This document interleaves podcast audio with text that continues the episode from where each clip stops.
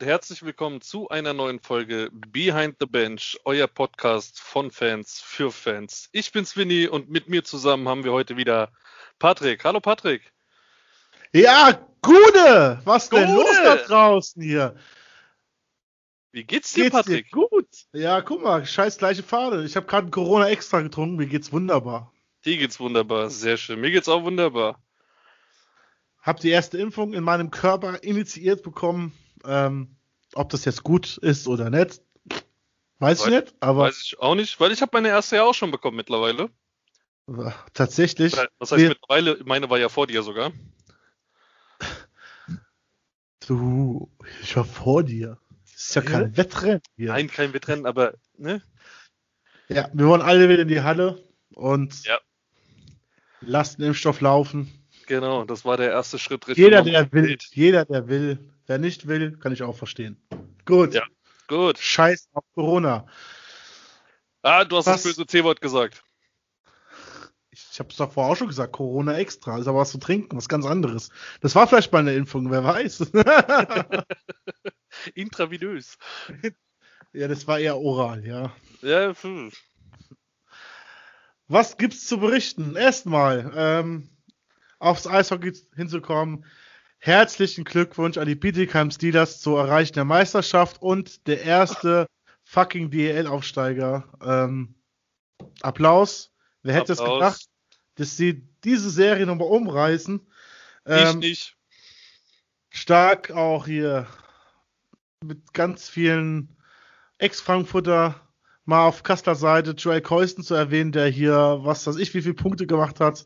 Andere Seite, ähm, Slapshot Meister Tim Schüle, der hier auch einen eigenen Scorer gemacht hat.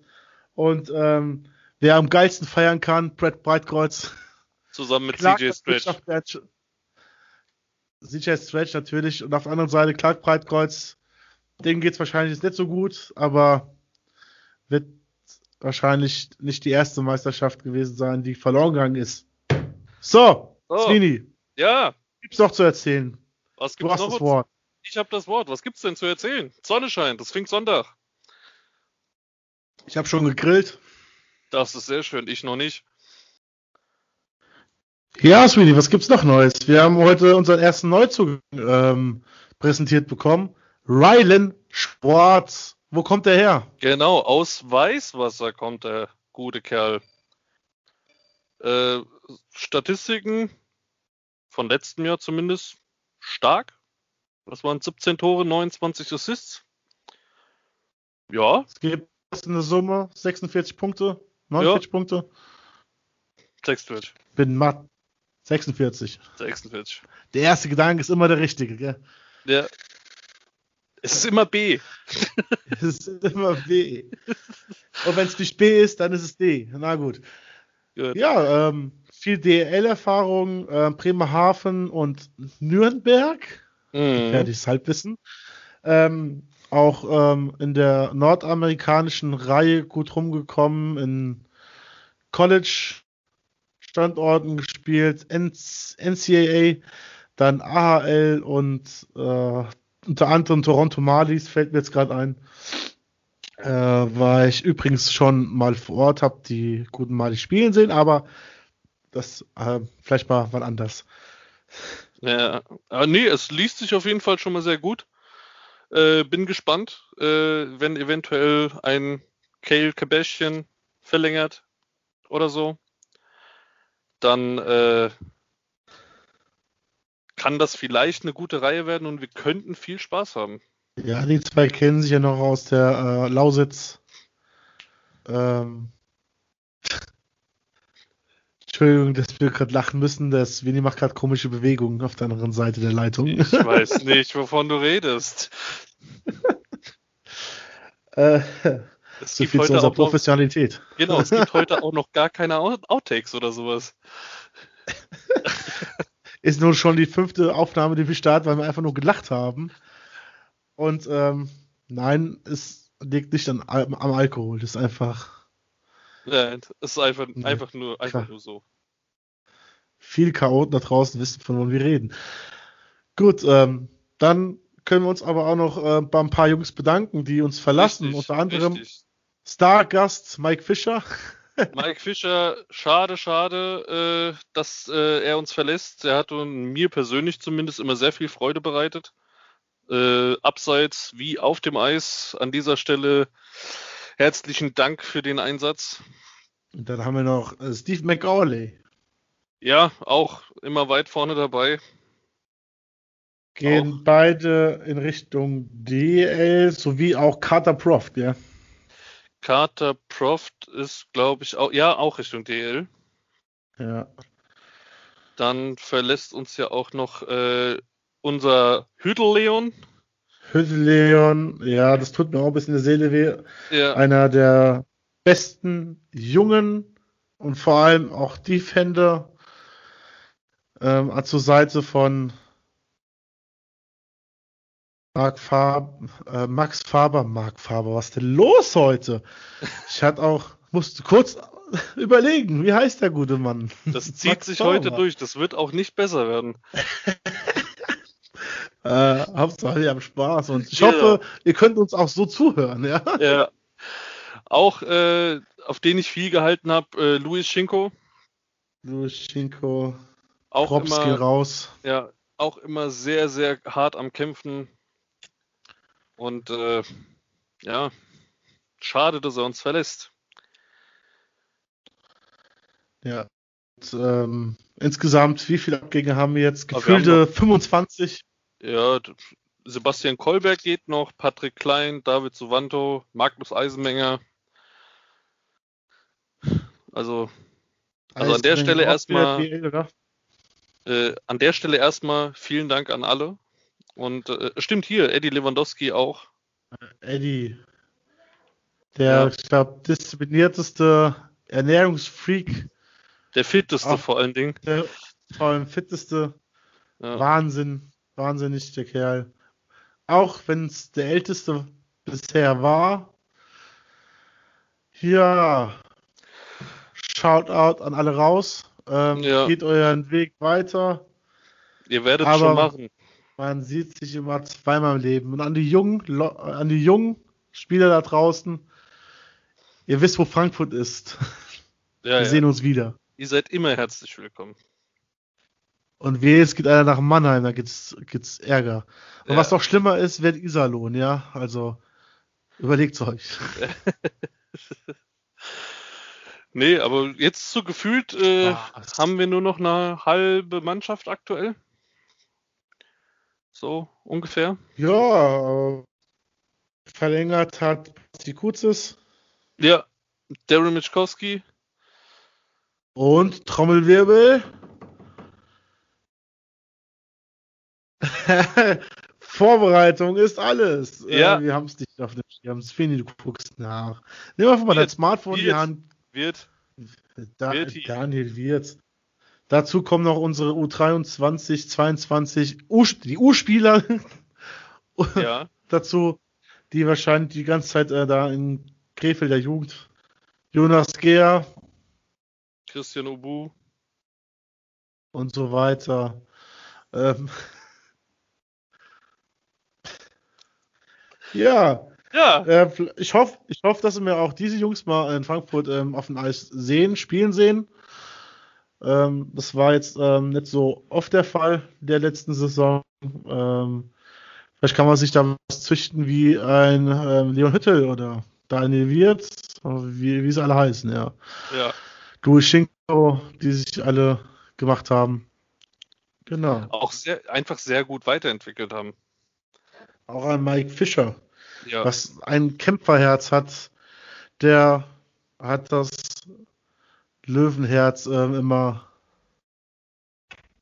Ja, mir fällt kein Wort dazu ein. Das cooler Typ. mit, mit Stolz Ähm, getragen. ja, so kann man das sagen. oh Mann, der Knoten in der Zunge wird Ja. nicht besser. Ähm, wir haben, Hast- aber Leute, wir haben Spaß, wir haben Spaß. Genau. Hast, hast du noch irgendwas, Patrick? Nö, wir können Gut. zu bevor was wir uns- übergehen. Bevor wir uns äh, um Kopf und Kragen reden, würde ich sagen, äh, kommen wir zu unserem Gast. Heute haben wir einen kleinen oder großen, besonderen Gast in unserem Podcast. Einen waschechten Schiedsrichter. Benny Hoppe, hallo. Ja, servus Jungs. Schönen guten Abend. Vielen herzlichen Dank für die Einladung. Wir sitzen hier am Pfingstsonntag und ähm, nehmen jetzt auf und ich denke, da fangen wir noch an mit dem Fragenhagel. Ja. Äh, Spannend. Erzähl doch mal was von dir. Wo kommst du? Wie alt bist du? Ja, mein Name wurde bereits ja erwähnt. Ähm, Benny Hoppe, noch 31 Jahre jung, gebürtig aus Fulda, aufgewachsen im schönen Taunus, in Kronberg im Taunus, also auch wasch, äh, waschechter Hesse, nicht nur waschechter Schiedsrichter. Ähm, bin dann nach elf Jahren Wohnhaftigkeit in Kronberg nach Bad Nauheim gezogen, aufgrund äh, vom Eishockey tatsächlich. Ich habe da elf Jahre lang im Nachwuchs gespielt und ähm, ja, mit der Pendelei war es dann irgendwann mal ein bisschen doch zu viel geworden. Deswegen haben dann die Wege nach Bad Nauheim geführt und seitdem bis heute wohnhaft in der Bad Nauheimer Ecke. Das heißt, du hattest halt als, als Kind schon mit Eishockey zu tun gehabt und selber auch gespielt. Ähm, wie alt warst du, als du angefangen hast? Ähm, ist richtig. Also äh, mein Papa hat mich mit drei Jahren tatsächlich schon auf die Schlittschuh gestellt und ähm, hat mir das Schlittschuhlaufen beigebracht. Man muss aber auch dazu sagen, meine Eltern haben mich nie dazu gezwungen. Ich durfte vorher tatsächlich alle Sportarten, die es äh, gibt, auch mal ausprobieren, von Basketball über Handball bis hin, bis hin zum Fußball und alles hat mich nicht so sehr gereizt und tatsächlich als letztes durfte ich dann ja, den Kufensport ausprobieren und äh, da bin ich hängen geblieben und habe elf Jahre lang selber im Bad Nauheimer Nachwuchs gespielt, sozusagen bei der Konkurrenz ja für euch und ähm, das Ganze bis zu meinem 16. Lebensjahr, ja. Und wie kommt man dann dazu, ähm, die Pla Laufbahn des Schiedsrichters einzulenken? Vom Spieler Gute, ja, gute Frage. Ähm, ich habe relativ schnell entschieden oder auch für mich entdeckt, dass äh, die Laufbahn eines Profisportlers im Eishockey nicht das Richtige für mich wäre. Und ich wollte aber nicht komplett die Schlittschuhe an den Nagel hängen, so wie, so wie man so schön sagt, sondern ich wollte dem Sport noch verbunden bleiben. Hatte dann halt auch viele Gespräche mit meinem Vater dann noch geführt. Erstmal war vielleicht so ein bisschen auch im Raum geworfen worden, dass man äh, die Trainerlaufbahn einschlägt. Das war aber irgendwie nicht äh, immer so mein Fall. Das hat mich nicht ganz so interessiert. Als Spieler war dann schon immer ganz interessant, was so im Background passiert, ja, was überhaupt so zu einem Spiel oder zu einem Spieltag dazugehört. Natürlich auch äh, die Schiedsrichter, was die auf dem Eis machen. Und ich war natürlich auch immer einer, ja, ich möchte jetzt nicht sagen Schiedsrichter-Gegner, aber ich glaube, ich war immer einer, der am lautesten geschrien hat als Spieler. Und ähm, dann habe ich mir eines Tages mal selber die Frage gestellt, ob ich es besser machen kann. Und ähm, habe mich der ganzen Sache angenommen. Wie kam es dann dazu, dass du aber gesagt hast, okay, ähm, es, es wird auch Schiedsrichter im Eishockey, nicht im Fußball oder Handball etc. Ähm, da mir das Eishockey ja, wie gesagt, schon als klein auf in die Wiege gelegt worden ist, ähm, habe ich quasi dann auch nicht irgendwie mit einem anderen Gedanken oder mit einer anderen Sportart geliebäugelt, sondern wollte natürlich dem Eishockey auch verbunden bleiben, äh, weil das Herz natürlich auch daran hängt. Wie lange dauert es denn dann, ähm, bis man in, als Schiedsrichter auch in der ähm, höchsten Liga angekommen ist, in der DL? Und welche Phasen durchläuft man dann? Wo fängt man an? Also einen Zeitrahmen gibt es nicht. Also es ist jetzt nicht wie eine Ausbildung, wo man sagt, du fängst quasi als Lehrling an und innerhalb von drei Jahren wirst du zum sogenannten Gesellen, kannst dann hinterher der Meister noch dranhängen. Ähm, natürlich gibt es äh, eine grobe Fahrtrichtung, einen groben Fahrplan. Der beginnt in deinem Landeseissportverband. Also du musst im sogenannten LEV anfangen. Äh, bei mir ist das hier natürlich der Landeseissportverband Hessen gewesen. Du fängst dann im Nachwuchsbereich an, natürlich dann erstmal deine ersten Erfahrungen zu sammeln. Ähm, die kleinen Feldturniere, da darfst du dich natürlich von den Eltern sozusagen beleidigen lassen. Die kleinen Stöpsel, die fallen ja vor Kraftlosigkeit oder die können ja fast sich gar nicht auf den Schlittschuhen halten. Ähm, somit beginnt der Weg im, im Landeseissportverband und ja, je nach Leistung ähm, kann dies natürlich auch relativ schnell gehen. Du musst natürlich viel Engagement mitbringen, viel Herzblut auch natürlich dafür.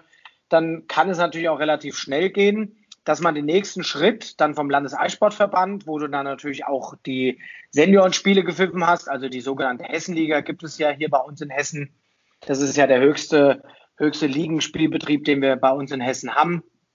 Ähm, geht relativ dann auch äh, zügig, wenn man, ja, wie gesagt, einen guten Job macht. Und der nächste Step ist dann der Schritt zum Deutschen Eishockey-Bund. Da sieht das Ganze natürlich ein bisschen professioneller aus. Ähm, du musst natürlich mit Schiedsrichterlehrgängen anfangen, nicht nur beim DEB, sondern natürlich auch beim LEV. Für diejenigen, die natürlich das jetzt nicht wissen, man macht es nicht einmalig wie so eine Führerscheinprüfung, sondern muss, man muss quasi jedes Jahr auf einen Lehrgang. Man muss dort Leistungstests ablegen, beinhaltet natürlich einen Regeltest, das ist klar. Sportliche Tests äh, im Rahmen von, von einem Fitnesstest, da sind bestimmte Übungen vorausgesetzt und natürlich äh, auch die läuferischen Fähigkeiten auf dem Eis werden da abverlangt. Ja, und aber so eine grobe grobe äh, Zahl, wie schnell es gehen kann, dass man natürlich in der höchsten Spielklasse auf nationalem Niveau pfeift, gibt es nicht. Also ja, je nachdem, wie, ja, wie deine eigene Leistung natürlich ist, ja. Ähm, dann die nächste Frage. Moment, jetzt habe ich gerade den Dings verloren. Der berühmte genau. Faden. Äh, ja, ist äh, Schiedsrichter eigentlich dein Hauptberuf? Beziehungsweise wann wird oder kann es zu einem Hauptberuf werden? Also wir haben tatsächlich in der, in der Penny DL haben wir fünf Berufsschiedsrichter. Ähm, die erste Liga ist aber auch die einzige Liga bei uns in Deutschland, die Berufsschiedsrichter integriert hat. Ähm, das ist eine Entscheidung nicht von einem selbst, sondern von der Liga. Die Deutsche Eishockey-Liga und die zweite Liga, die DL2, ähm, stellt, kann man sich ja so vorstellen, es gibt ja einen Geschäftsführer, in der DL ist es der Gernot Trippke, in der deutschen Eisliga 2 der René Rodorisch und die Clubs bilden die sogenannte Liga. Und ähm, in der DL hat man das schon sehr, sehr lange eingeführt. Damals hat man mit zwei bis drei Berufsschiedsrichter gestartet und hat das Ganze aufgebaut. Die Liga muss natürlich entscheiden, ob das Ganze auch finanziell zu stemmen ist. Ähm, die haben natürlich ein einen, einen ganz normalen Lohn, ja, wie als würde man äh, natürlich auf die Arbeit gehen, wie, wie, wie wir drei auch. Ähm, muss natürlich auch die Liga entscheiden. Ja, da müssen alle 14 Clubs auch darüber entscheiden, wer das dann wird.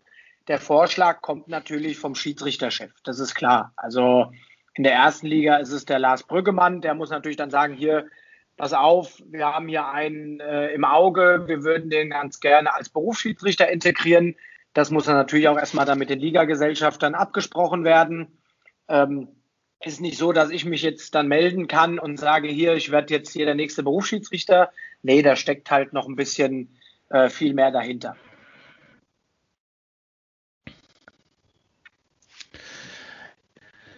Ähm, in wie viel Spielen werdet ihr denn in der Woche eingesetzt, wenn der Ligabetrieb läuft? Wechselt ja wahrscheinlich dann auch zwischen Liga 1 und Liga 2 mal oder ich weiß nicht, auch Oberliga noch, das. Genau. Also die Saison, die jetzt abgelaufen ist, war natürlich eine besondere und verrückte Saison. In der ersten Liga, in der Penny DL, war ja der Spielplan sowas von eng gestrickt, dass wir natürlich jetzt kurz vor der WM äh, natürlich auch einen deutschen Meister ähm, krönen konnten.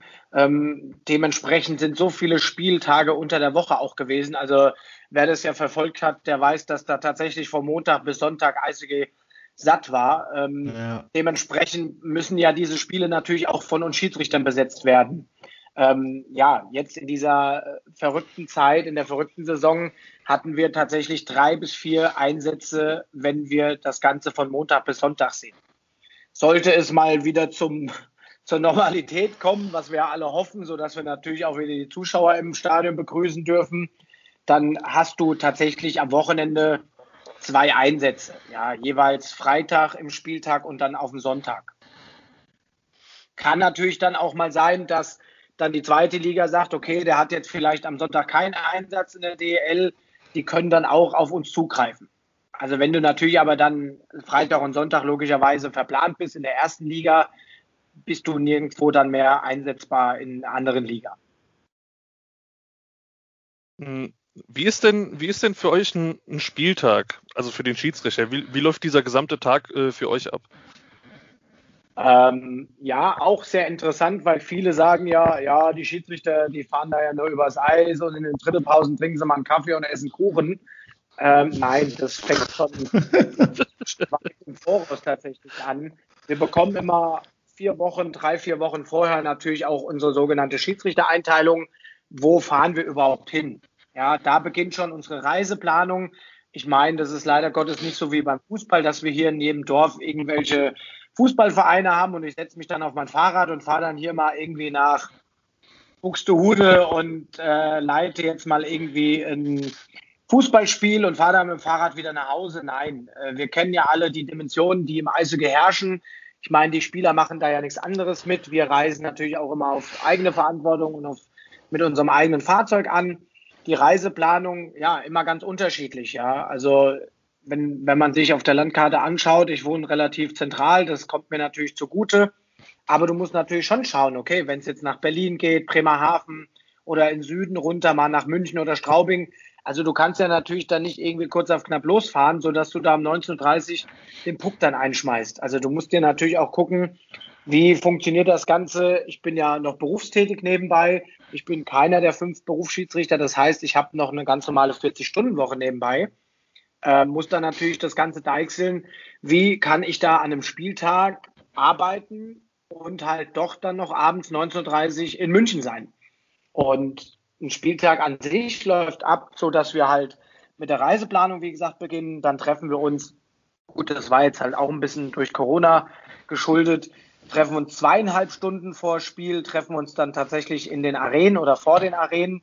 Dann wurden wir dieses Jahr ja ähm, getestet. Also wir waren ja in so einem Test-Procedure drinne. Wir mussten ja alle sieben Tage einen negativen PCR-Test auch nachweisen. Das haben wir dann quasi hier vor Ort gemacht, jeder in Eigenregie oder halt auch bei den Clubs, wenn die halt äh, gesagt haben, hier, wir haben an dem und dem Tag haben wir die PCR-Tests, wollt ihr euch da auch mit testen lassen? Und dann halt jeweils nochmal einen Schnelltest vor dem Spiel. Also ähm, das war natürlich auch ein Mehraufwand, den wir dadurch hatten. Sprich, du musstest zweieinhalb Stunden vor Spielbeginn immer da sein. Ja, im Normalfall sind es dann wirklich zwei Stunden. Du triffst dich dann mit den Jungs, gemeinsam gehen wir dann in die Schiedsrichterkabine, bereiten uns dann auch gemeinsam auf das Spiel vor. Wir gucken uns natürlich beide Mannschaften an. Gibt es etwaige Situationen, die in den Spielen davor passiert sind, ob die eventuell vielleicht schon mal gegeneinander gespielt haben? Gibt es sogenannte Troublemaker? Auf was haben wir besonders zu achten? Ähm, wir stimmen uns auch nochmal ab intern im Vierergespann, weil wir ja nicht immer äh, gemeinsam alle Spiele bestreiten, sondern wir pfeifen ja mit unterschiedlichen Kollegen. Das heißt, man muss sich dann einfach auch noch mal ein bisschen feiner abstimmen, wie die Positionen aussehen, die sogenannte Area of Focus. Also da geht man tatsächlich wirklich auch ins kleinste Detail.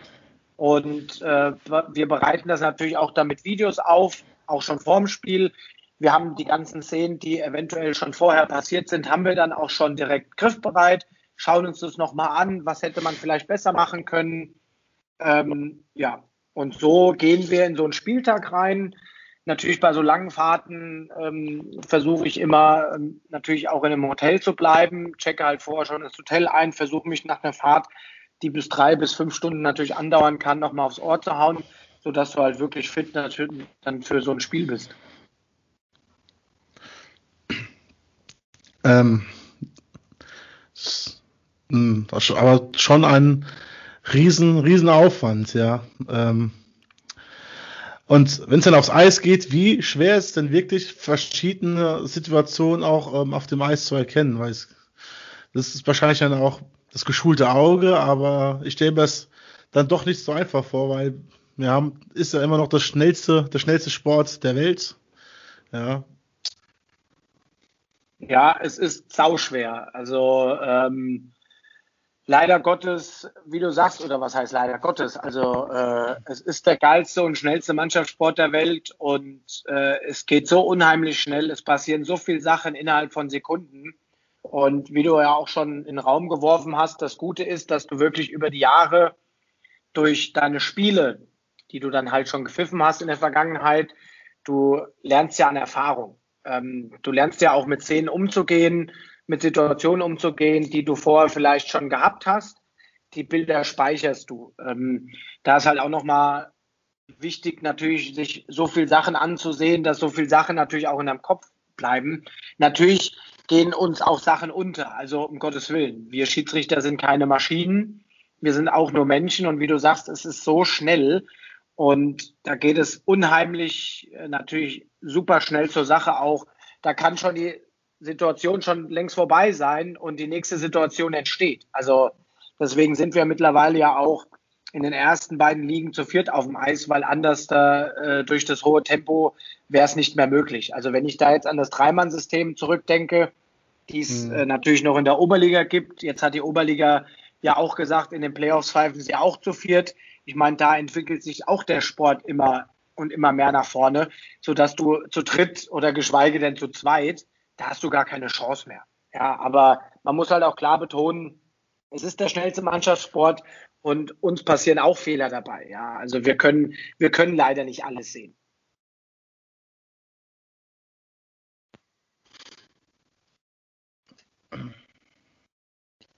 Ähm, was ist eigentlich der ausschlaggebende Punkt ähm, für eine große Disziplinarstrafe? Ähm, ja, das wurde auch vor Jahren ähm, angepasst. Und zwar fange ich mal mit dem früher an. Früher hat man immer gesagt, wenn einer verletzt ist. Ähm, das war immer relativ schwierig, weil dann hat der Zuschauer immer gesagt, ja, der ist doch verletzt oder der wird jetzt verletzt vom Eis getragen.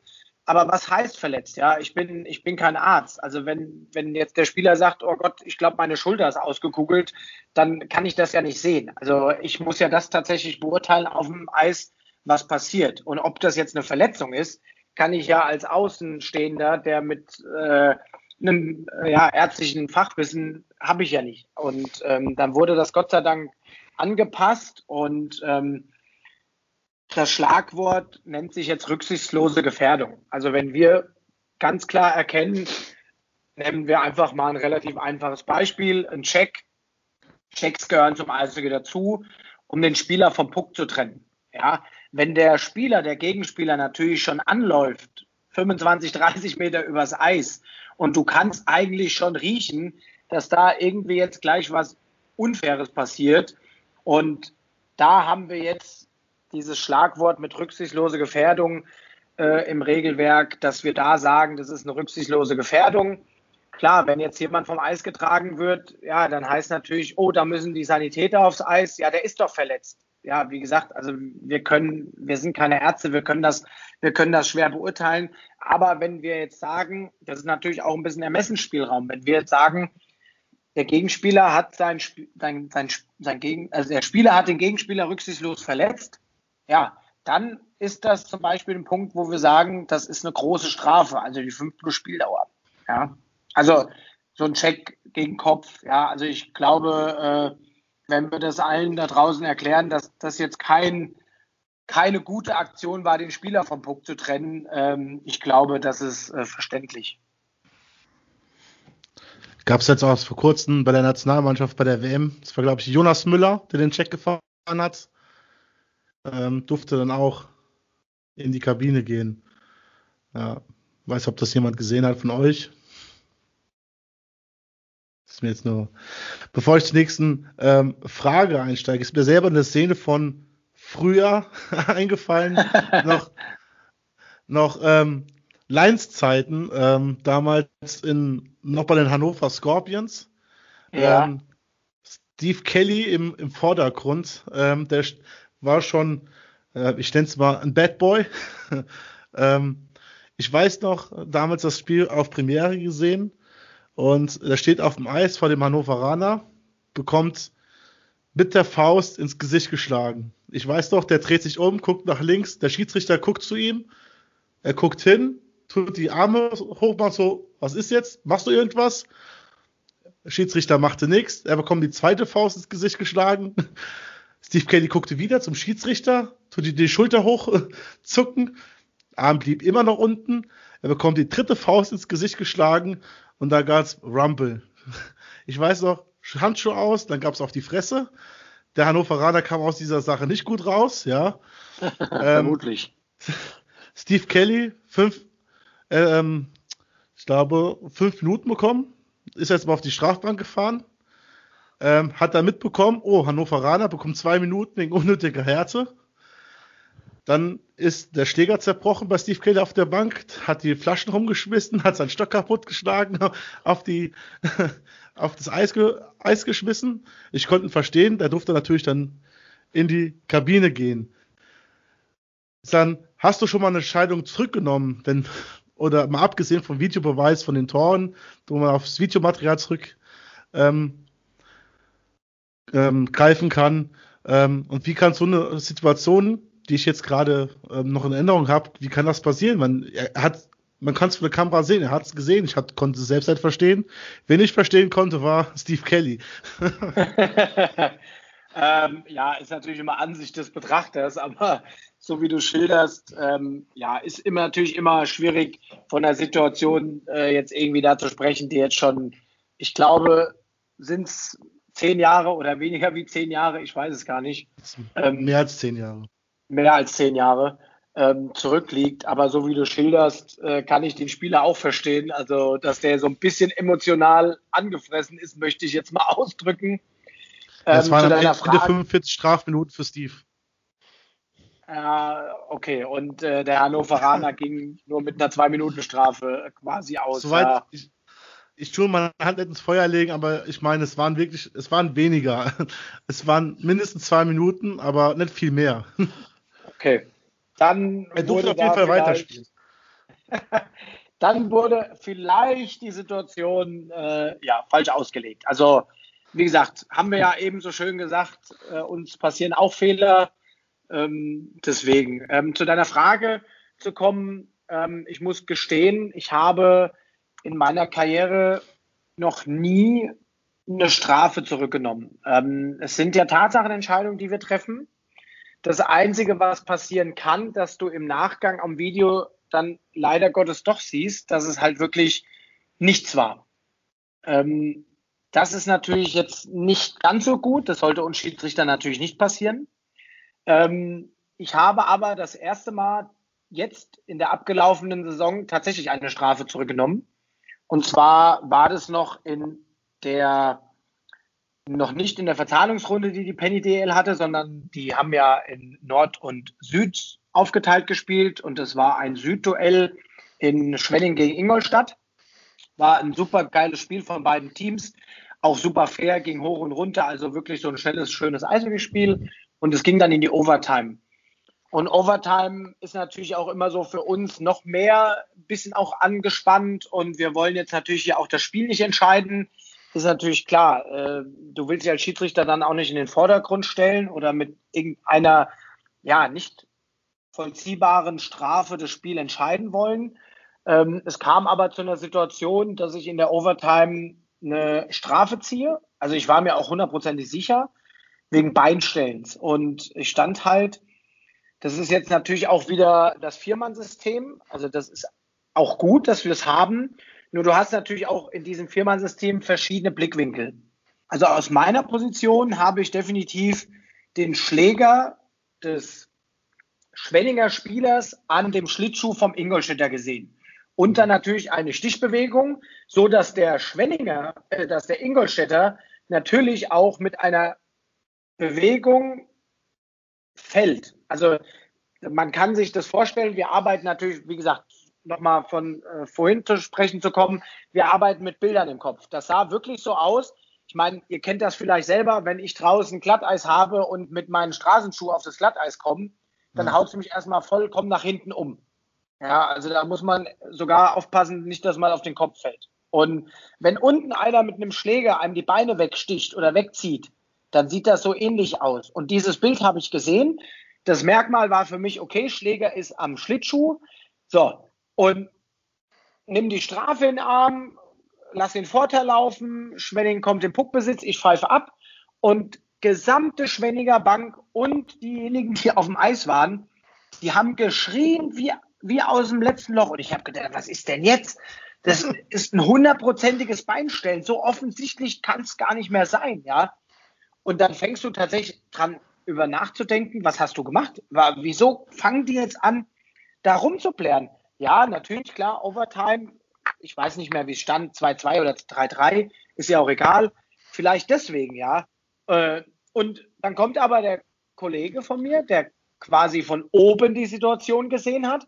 Und der hat ganz klar gesagt, Benny, bist du dir sicher? Sag ich, ja, Gordon, ich bin mir zu 1000 Prozent sicher. Der trifft den unten im Schlittschuh, der sticht ihm die Beine weg, bam.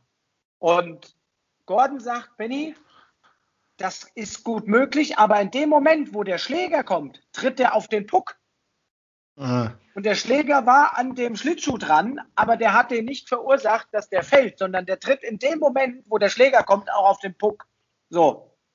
Das Gute ist, dass ein Linienrichter auch von oben das Ganze bestätigt hat, so dass ich mir dann sogar auch, sag ich mal, durchschnaufen konnte und sage, ja klar, aus meiner Position hinterher im, im, im Bild sieht man auch ganz gut, wie war so mein Blickwinkel und wie war der Blickwinkel von meinem Kollegen und von meinem Linienrichter von oben. Und man sieht aber ganz klar auch, dass er, wie gesagt, in dem Moment, wo der Schläger kam, direkt auf den Puck tritt.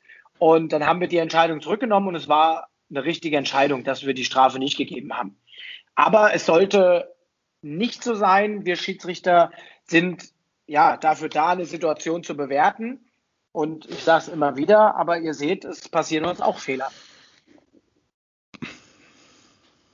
Ja, in, nimmt man oder beziehungsweise entschuldigt man sich dann auch mal bei, bei Spieler oder Mannschaften oder Einzelnen, wenn man, wenn man mal daneben gelegen hat, wenn man es jetzt irgendwie im Nachhinein erfährt oder sowas?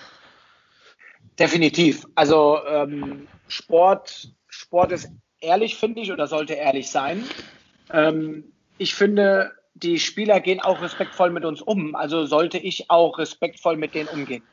Ähm, wir machen Fehler, was ich ja eben schon gesagt hatte, und dazu sollte man auch stehen. Ähm, ich kann jetzt nicht sagen, äh, hier, pass auf, ich äh, habe das jetzt so und so gesehen, ich habe hier hundertprozentig recht. Nein, ich muss auch mal meinem Land stehen und einfach ehrlich vielleicht auch dem Spieler jetzt sagen, du pass auf, ja, das war ein Haken, aber ich habe es übersehen. Dann sind die dir aber tausendmal dankbarer und akzeptieren das.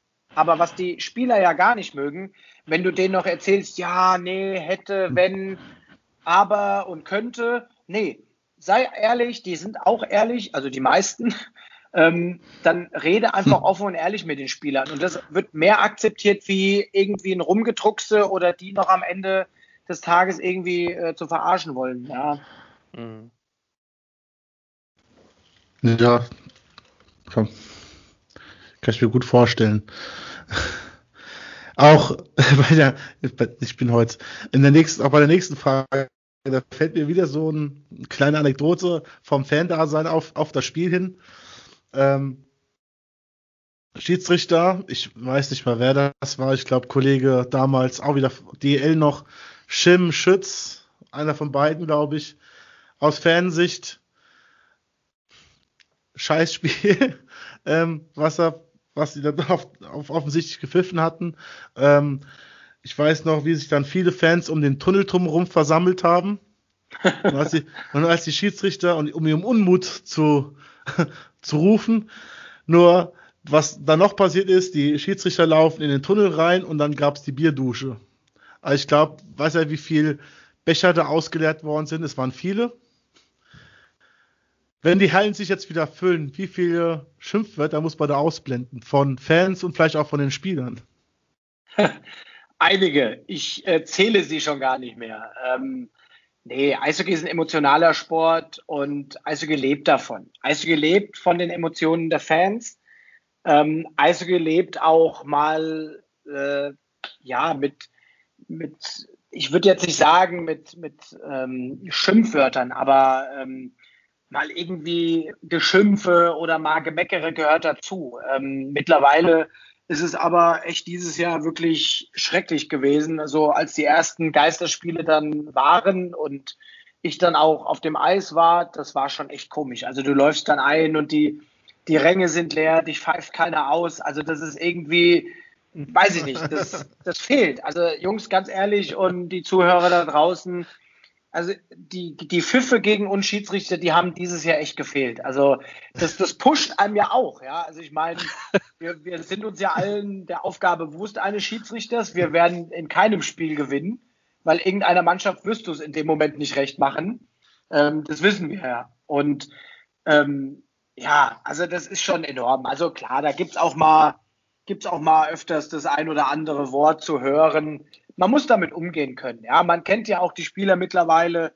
Ähm, dann gibt es halt auch mal vielleicht einen kurzen Trash-Talk zurück, aber alles respektvoll. Ja, natürlich, wenn, wenn uns einer beleidigt, ähm, ja, dann entweder handelt man dann mit den, mit den Werkzeugen, die man natürlich dann im Regelbuch hat, oder man versucht halt den, den Spieler irgendwie ein bisschen auf eine andere Art und Weise sich auf die Seite zu holen, so dass der vielleicht im nächsten Moment dann sich entschuldigt, ja. Und das ist ja auch die hohe Kunst eines Schiedsrichters, nicht immer loszuschießen mit den sogenannten Pistolen, ja, wie so ein Polizist, ja, der legt ja einmal gleich die Handschellen an.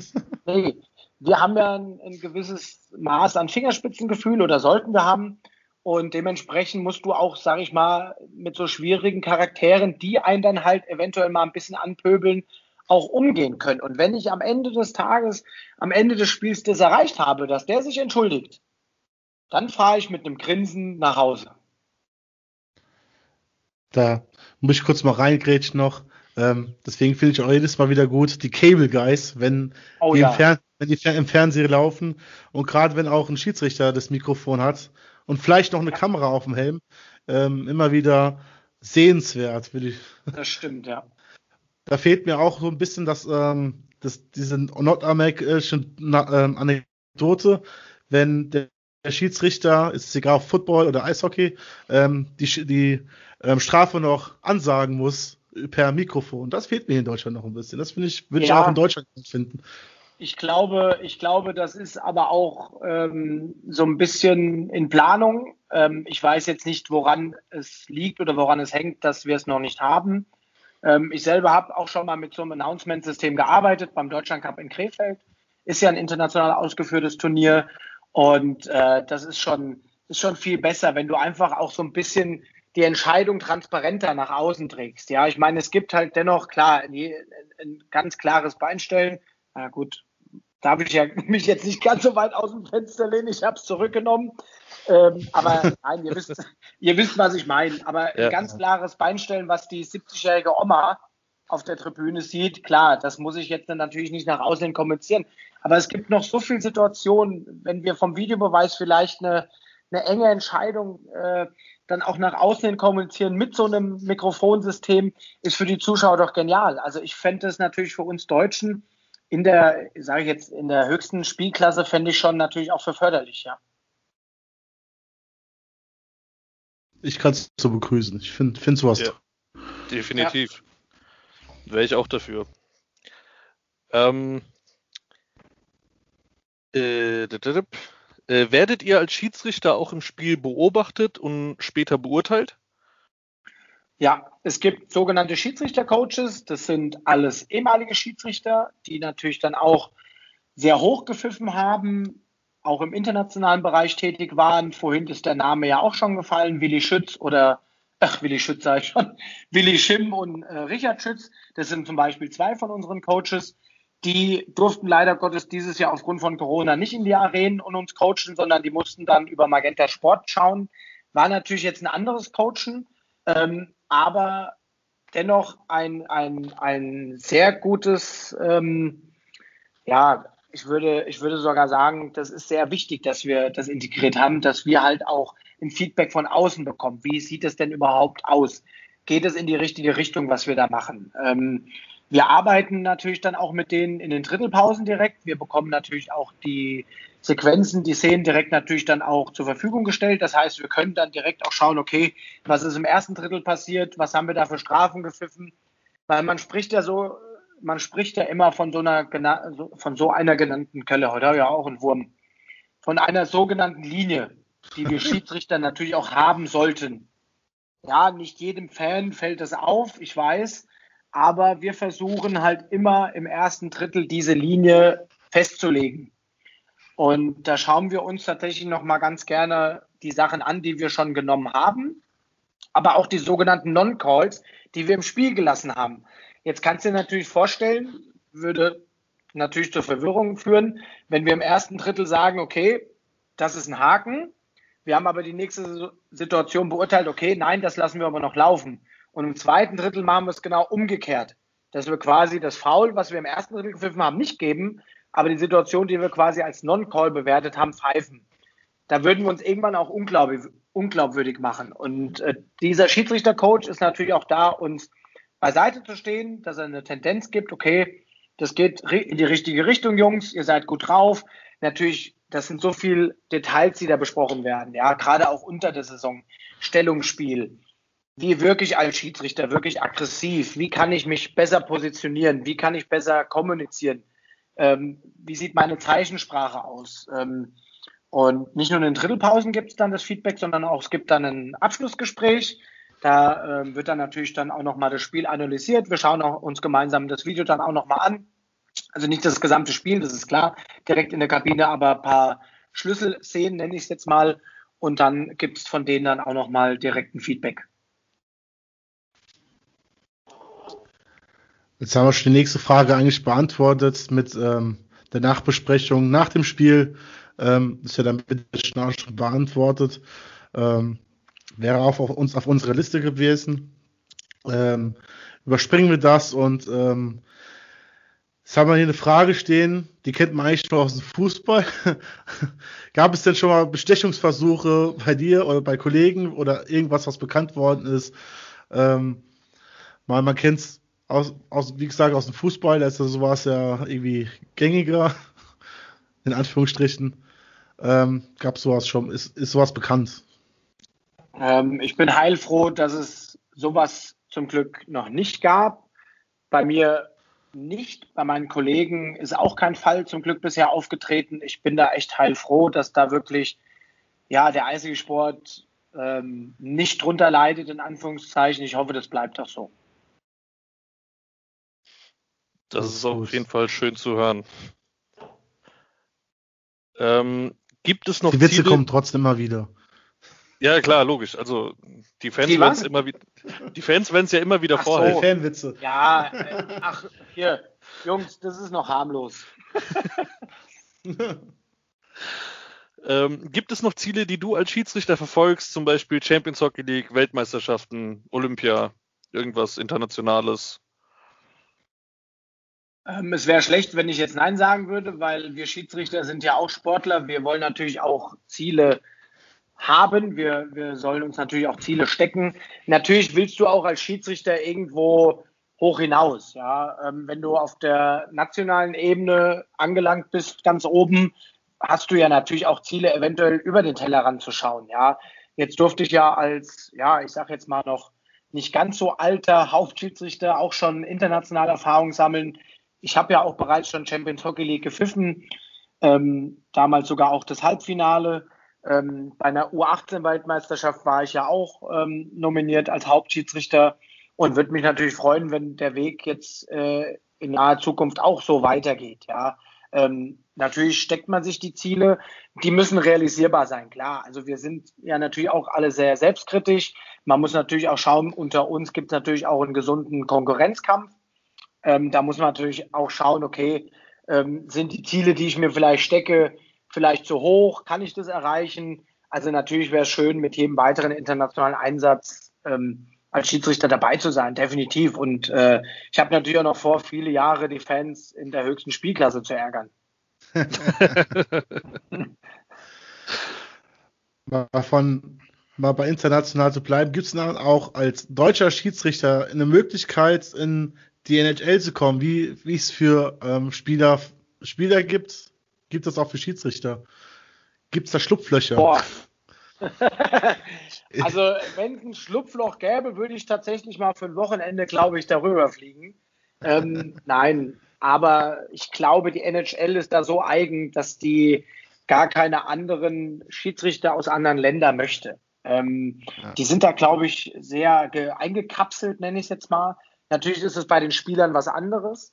Ähm, ich glaube aber, dass das Schiedsrichterwesen da so aufgestellt ist, dass die genügend gute, man muss aber auch sagen, die kochen auch nur mit Wasser. Also das an der Stelle auch mal erwähnen.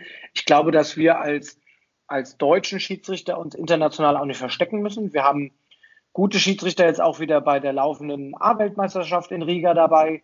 Ähm, aber die NHL ist halt, ja, ich nenne es jetzt mal speziell. Ich glaube, für uns Deutschen ist es sehr schwierig, dort irgendwie Fuß zu fassen. Fast unantastbar. Als Schiedsrichter. Ja. Als Schiedsrichter. Ja, für die, für die deutschen, deutschen Spieler sieht es eigentlich momentan ganz gut aus da drüben in Nordamerika. Sehr gut sogar, ja. Und das, ja. das freut uns natürlich auch, dass die deutschen Farben da auch äh, in der ja, besten Spielklasse der Welt vertreten sind. Der nächste steht ja schon an, von Adler Mannheim, Elias.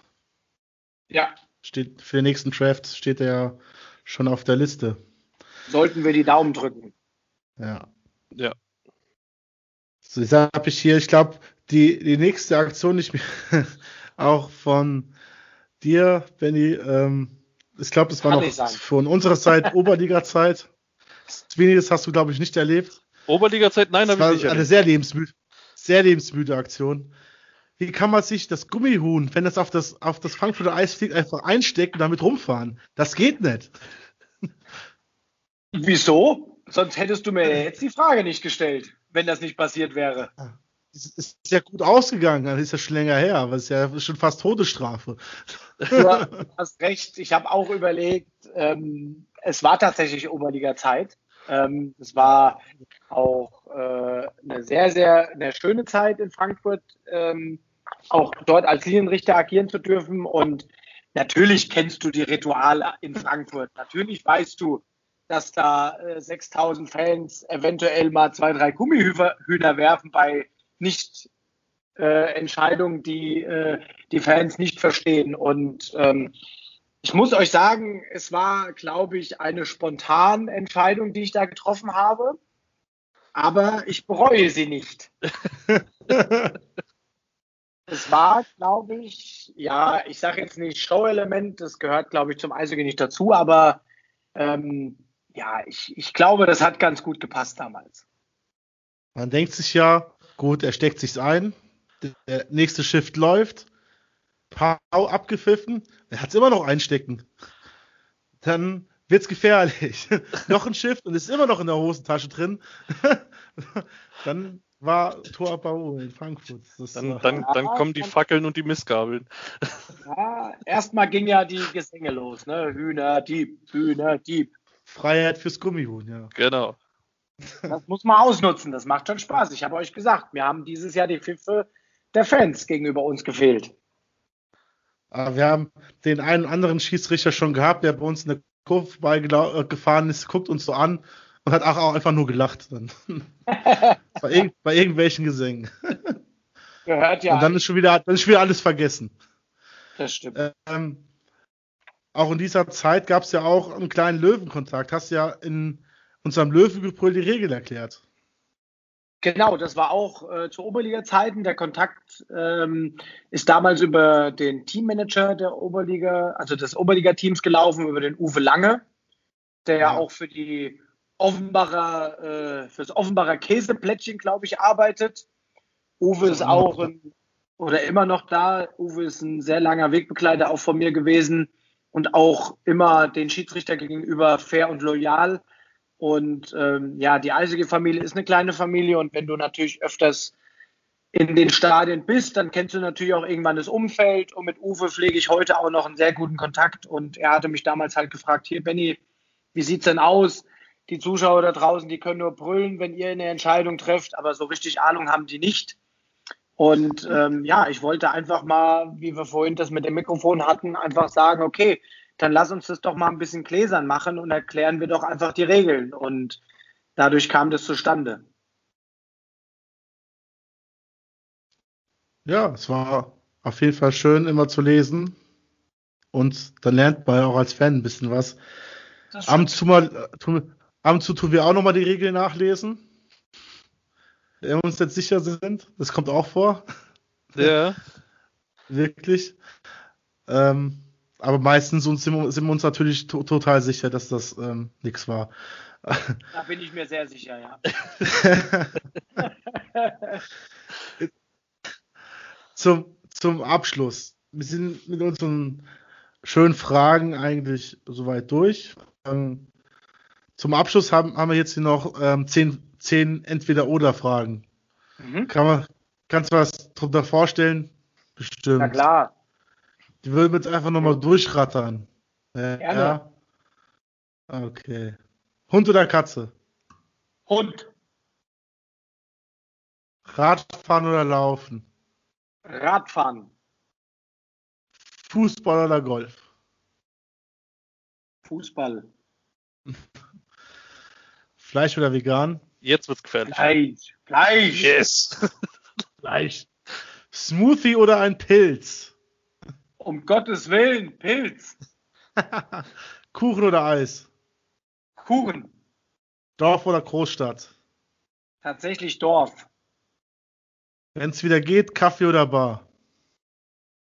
Ah, Bar. Rock oder Pop? Pop. Auto oder mit der Bahn? Auto, definitiv. Vielen Dank. Bitte. ja, dann vielen Dank für das schöne Gespräch. Ich habe Vielleicht hat der ein, ein oder andere da draußen auch noch Fragen. Dann können wir vielleicht noch einen zweiten Teil machen. ja. Nur her damit. Ja, vielen Dank auf jeden Fall für den, für den Einblick äh, von der Seite eines Schiedsrichters. Das war mal für uns auch mal was Neues. Das hoffe äh, ich doch. Ja, vielleicht, vielleicht äh, hilft es ja dem einen oder anderen ein bisschen weniger zu meckern. Nur ein bisschen.